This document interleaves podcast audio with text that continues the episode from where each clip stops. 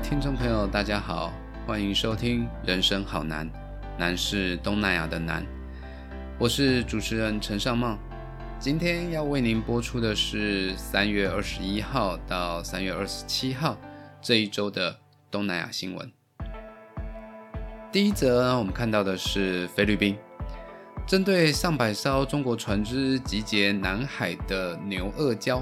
菲律宾总统府在三月二十五号的时候表示，总统杜特蒂在会见中国驻菲律宾大使黄希连的时候呢，对此表达关切之意，并且重申二零一六年南海仲裁的结果，强调会保护菲律宾的领土。菲律宾的总统发言人罗奎表示，杜特蒂呢在黄希连来访的时候呢，对中国船只集结牛二礁表达关切。罗奎拒绝透露两人会面的日期。罗奎说，杜特地坚定地表示，身为总统，他将保护菲律宾的领土，并重申他在联合国大会的发言内容，认为南海争议必须透过联合国海洋法公约解决，且坚持在仲裁法庭的胜利。这是中国与菲律宾针对于南海主权争议的相关新闻。第二则是关于泰国的有趣的新闻。根据曼谷邮报 b a n k o k Post） 的报道，泰国内阁会议在三月二十三号的时候通过文化部的提案，要向联合国教科文组织，也就是 UNESCO，将东央贡，哦，就是大家很熟悉的泰式酸辣汤，或者是冬阴功，申请为人类非物质文化遗产。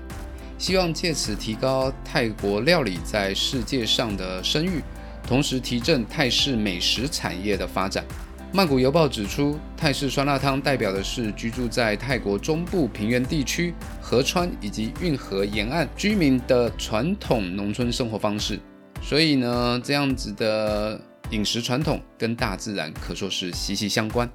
泰国政府呢，在过去也曾经推出了所谓的 t e s l a 泰精选。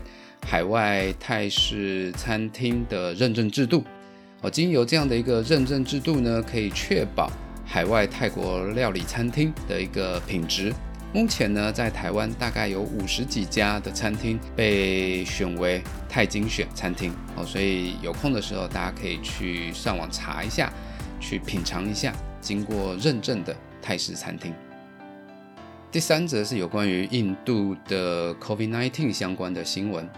根据路透社在二十四日的报道，印度因为国内新冠肺炎疫情近日升温，所以已经暂停呢由印度血清研究所所生产的 A Z 疫苗出口。为了要应应国内的需求，印度此举呢将影响世界卫生组织 W H O 支持的 COVAX 疫苗分配计划。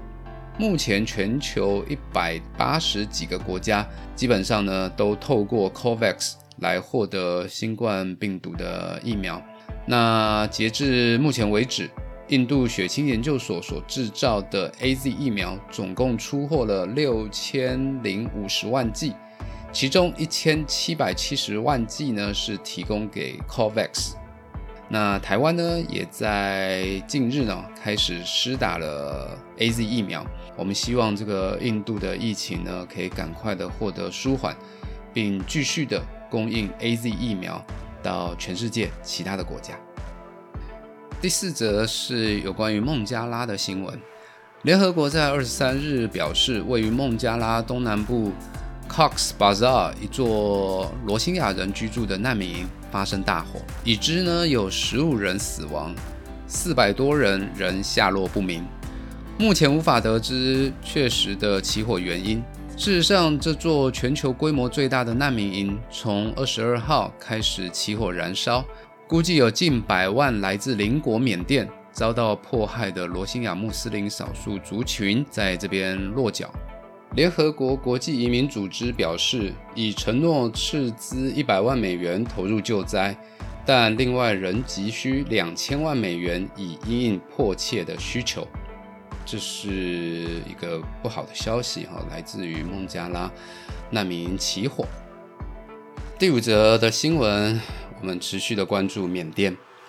缅甸军警在三月二十七号军人节当天呢，残暴镇压争取民主的示威抗议者，在全国各地至少杀害了一百一十四人，里面呢也有若干的小孩在里面，成为自军方于二月一号发动政变夺权以来最血腥的日子。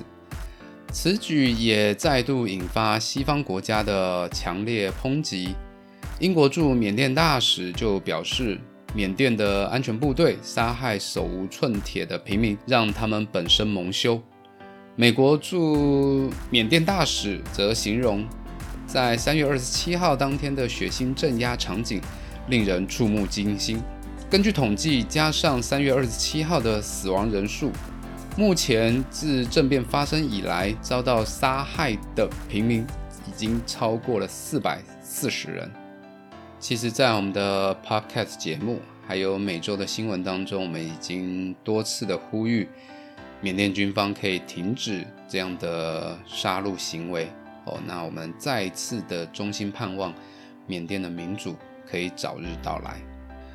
最后一则呢，是跟台湾有一点点关系的新闻。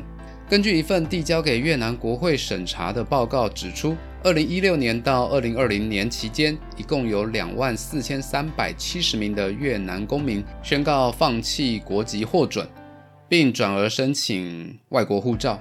其中申请台湾护照的呢，占了将近一半左右，共有一万多人。其次依序为德国九千多人，韩国一千四百多人。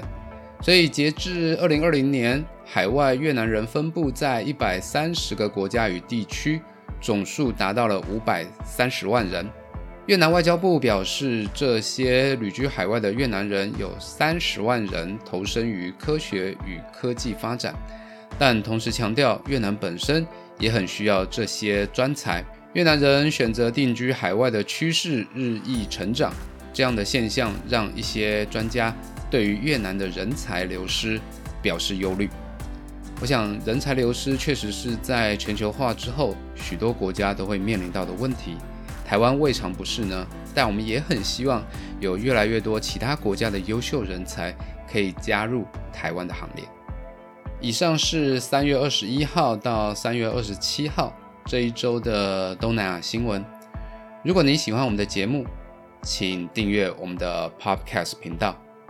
人生好难，我们下次见。